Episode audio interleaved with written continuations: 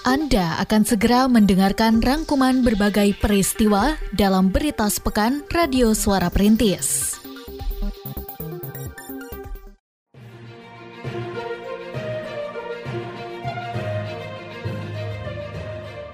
Berita sepekan Radio Suara Perintis FM Kota Sukabumi.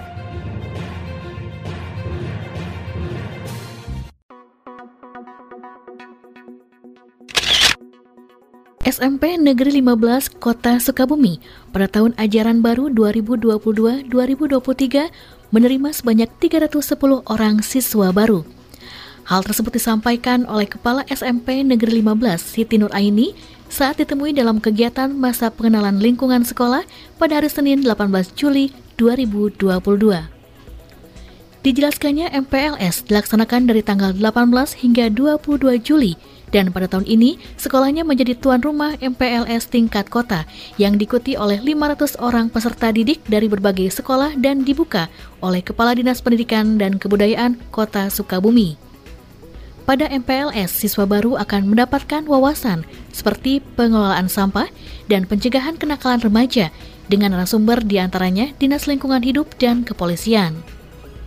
Selain itu, MPLS juga dimanfaatkan oleh pihak sekolah untuk mempromosikan 15 kegiatan ekstrakurikuler yang bisa diikuti oleh para siswa baru. SMP Negeri 15 tunjuk untuk menjadi uh, tempat pembukaan MPLS sekota Sukabumi yang dihadiri oleh uh, 500 perwakilan siswa-siswi baru yang akan mengikuti pembukaan. Pembukaannya dilaksanakan di SMP 15 uh, di, oleh Kepala Dinas Pendidikan Kota Sukabumi. Kemudian untuk di SMP Negeri 15, eh, jumlah peserta yang mengikuti MPLS sebanyak 310 siswa. Terdiri dari uh, beberapa gugus yang kami buat menjadi beberapa gugus. Adapun uh, materi yang disampaikan pada kesehatan MPLS ada berbagai macam pihak yang kami libatkan baik itu dari pihak dalam sekolah untuk sebagai narasumber kemudian juga dari pihak luar ada dari uh, lingkungan hidup, kemudian ada dari kepolisian. Lingkungan hidup memberikan materi mengenai daur ulang sampah, kemudian dari uh, kepolisian memberikan materi tentang kenakalan remaja, juga tentang uh, anti korupsi. Memperingati Hari Bakti Adiaksa ke-62, Kejaksaan Negeri atau Kejari Kota Sukabumi menggelar berbagai rangkaian kegiatan dimulai pada 19 Juli 2022 dengan mengadakan seminar resortatif justice yang diikuti oleh mahasiswa dan masyarakat di Gedung Juang. Kepala Seksi Intel Kejari Kota Sukabumi, Arif Wibawa, saat diwawancarai di sela-sela pelaksanaan seminar tersebut mengatakan bahwa tujuan dari kegiatan ini adalah memberikan pemahaman hukum terkait resortatif justice dan membangun sinergitas dengan elemen mahasiswa. Ia mengharapkan perwakilan mahasiswa yang mengikuti seminar ini dapat menyebarluaskan kembali wawasan yang didapatkan kepada rekannya yang lain harapan kami tentunya khususnya rekan-rekan mahasiswa tadi juga saya sampaikan bahwa kegiatan ini diharapkan uh, adanya sinergi juga ya. Ada dari pemahaman terutama pemahaman bagi mereka. Karena dengan pemahaman ini kan nanti untuk action langkah-langkah ke depan itu kan akan semakin ini semakin tertata gitu di mana dengan pemahaman ini mereka akan uh, bisa juga terinternalisasi ke teman-teman mereka yang hari ini tidak berkesempatan hadir dia bisa menyampaikan oh ini restoratif justice team kayak gini. Adanya pemulihan intinya adalah pemulihan kepada kondisi semula. Dan itu pun diatur dalam uh, peraturan Kejaksaan Agung peraturan Jaksa Agung nomor 15 tahun 2020 SMP Plus Annaba mengirimkan salah seorang siswanya yakni Hairul Azmi Nasution untuk mengikuti ajang Olimpiade Sains Nasional OSN bidang IPS. Menghadapi OSN yang akan dilaksanakan awal Agustus mendatang, persiapan terus dilaksanakan di antaranya dengan berlatih soal-soal OSN. Saat diwawancarai, Hairul menerangkan bahwa selain di rumah, persiapan pun dilakukan selepas sekolah dengan berlatih soal OSN selama satu jam di bawah bimbingan para guru. Sejauh ini menurutnya persiapan bisa berjalan lancar tanpa kendala. Sedangkan koordinator OSN Gina mengatakan bahwa lolosnya Hairul dari babak penyisihan OSN merupakan hasil dari upaya pihak sekolah yang dilakukan sejak jauh hari dengan mempersiapkan beberapa siswanya untuk mengikuti Olimpiade Sains di berbagai bidang. Dijelaskannya dalam masa persiapan semua hal bisa berjalan baik berkat kerjasama yang bagus antara pihak sekolah dan orang tua siswa. Pihak sekolah sendiri mengharapkan dukungan serta doa dari semua pihak agar siswanya bisa meraih prestasi di OSN. Pembimbingan ini kita lancar, alhamdulillah tidak ada kesulitan yang terlalu eh, tidak ada kesulitan sih sebetulnya karena memang e, kerjasama dari berbagai pihak mungkin dari sekolah sudah memberikan pengajaran-pengajarannya kemudian di rumah juga anaknya ikut belajar dan juga alhamdulillah dibimbing orang tuanya itu e, menurut saya sudah alhamdulillah cukup ya untuk membimbing anak mengikuti OSN Untuk harapan kepada siswa tentunya kita berharap yang terbaik ya. Mudah-mudahan siswa kami dapat e, mendapatkan yang terbaik dan juga dapat mendapat juara di tingkat nasional. Persiapan siswi SDN Karamat Randu Gamara Nairul Haki yang menjadi salah satu wakil kota Sukabumi di Olimpiade Sains Nasional OSN bidang matematika telah mencapai 70 persen. Demikian disampaikan oleh guru pembimbing OSN Asti Ekasari saat ditemui pada hari Rabu 20 Juli 2022 di sekolahnya. Dalam proses persiapan, seperti dijelaskan olehnya, Gamara tidak mengalami kesulitan karena memiliki kemampuan yang baik, tinggal mengarahkan dalam teknis pengerjaan soal dan memantapkan pemahamannya melalui latihan soal. Bagi pihak sekolah, keikutsertaan Gamara dalam tahap berikutnya di OSN telah menjadi sebuah kebanggaan, namun tentunya diharapkan dapat meraih prestasi bagus di tingkat nasional. Sedangkan Kepala Sekolah Eli Keniawati menyatakan bahwa prestasi Gamara membuktikan potensi bagus yang dimiliki oleh anak didiknya. Dalam upaya mengasah potensi tersebut, SDN Karamat Randu juga didukung oleh peran para orang tua siswa yang sejauh ini menjalin komunikasi yang baik dengan pihak sekolah. Ia mengharapkan ke depannya melalui berbagai prestasi, sekolah ini akan terus berkembang. Harapan ke depan mungkin uh, di awal juga karena mungkin sekolah kami termasuk sekolah yang kecil lah kalau dilihat dari kondisi siswa dan uh, lingkungannya. Mudah-mudahan dengan potensi yang ada ini juga orang tua yang kelihatannya di sini itu Eh, sangat baiklah uh, kontribusinya juga komunikasi dan kerjasamanya dengan sekolah. Mudah-mudahan ke depannya kita hanya tidak uh, tidak hanya di bidang ini, mungkin mudah-mudahan kita juga bisa mengikuti sejajar dengan yang lain. Sebab kalau di bidang uh, olahraga tradisional kami uh, karena di sini kebetulan ada pembimbingnya suka mengikuti sampai tingkat Jawa Barat. Pembangunan sarana prasarana oleh masyarakat melalui program pemberdayaan rukun warga P2RW di Kelurahan Sudajaya Hilir sudah mencapai 80 persen. Hal tersebut diungkapkan oleh lurah setempat Dendi Firmansa saat melakukan peninjauan ke beberapa RW pada hari Rabu 20 Juli 2022.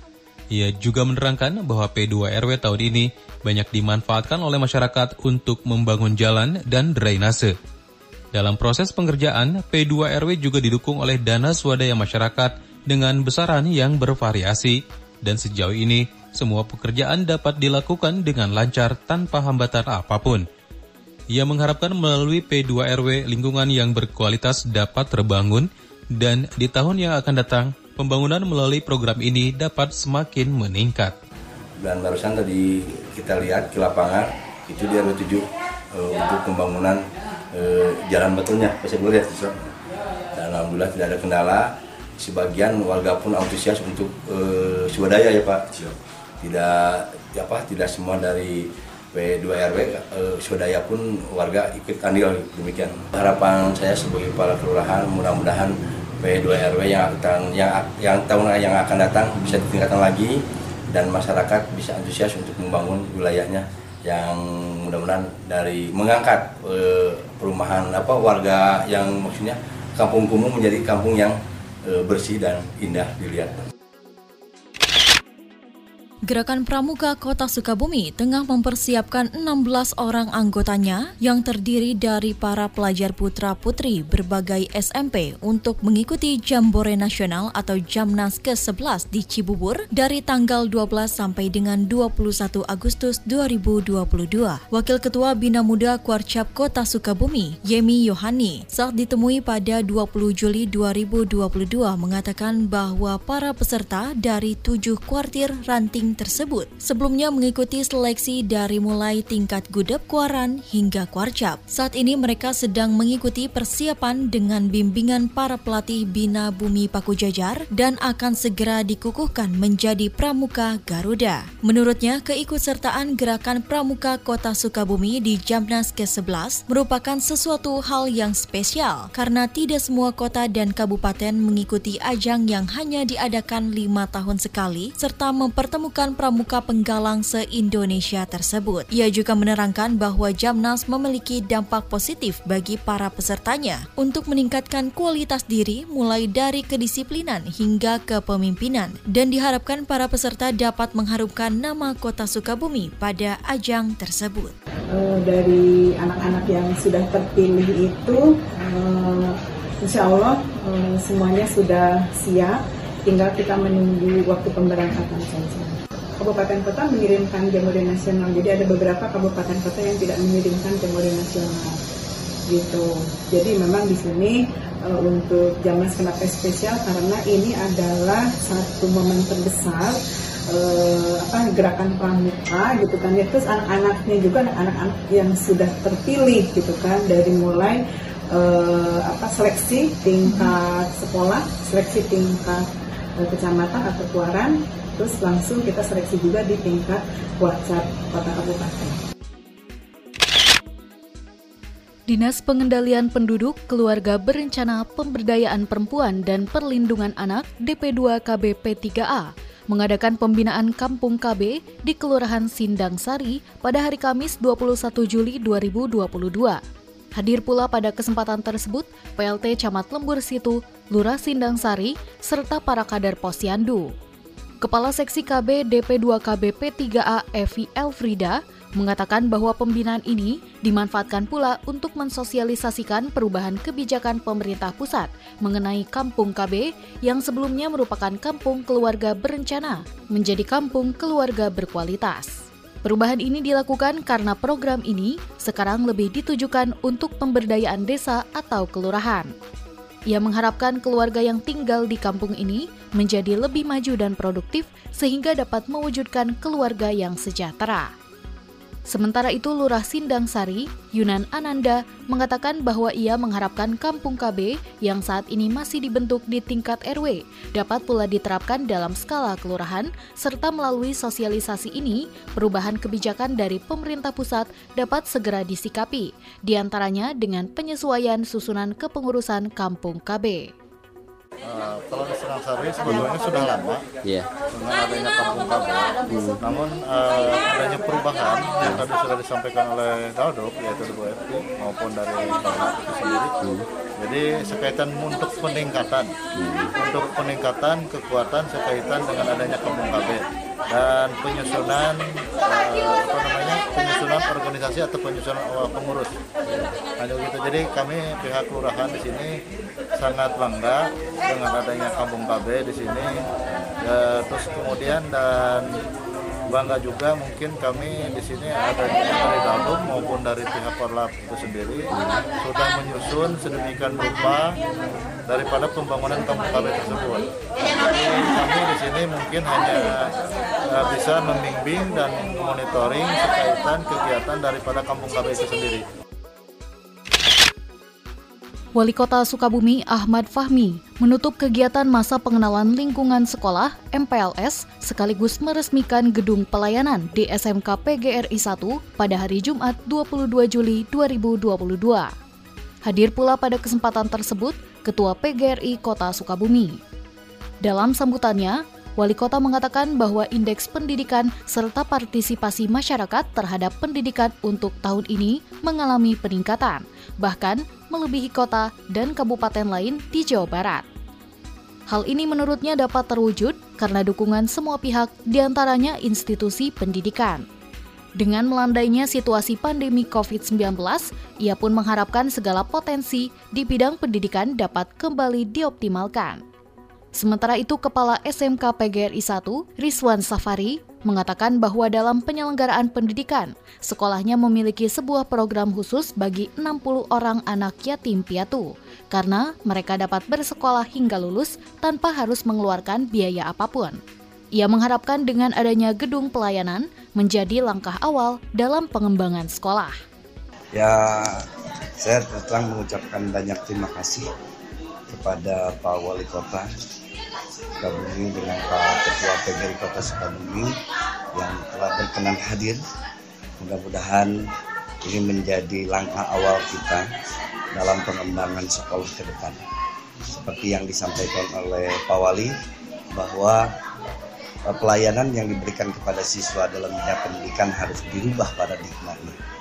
Jadi jangan menggunakan paradigma sebelum pandemi COVID, tapi kita harus siap menjembatani kepentingan mereka dengan kepentingan perkembangan zaman hari.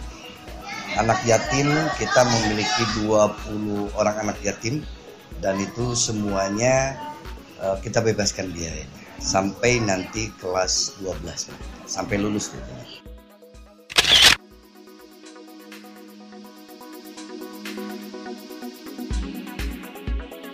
Demikian berita sepekan Radio Suara Perintis edisi kali ini. Dengarkan program berita kami, berita seputar kota, yang disiarkan dari Senin malam hingga Minggu pagi pukul 18.30 dan 06.30 waktu Indonesia Barat.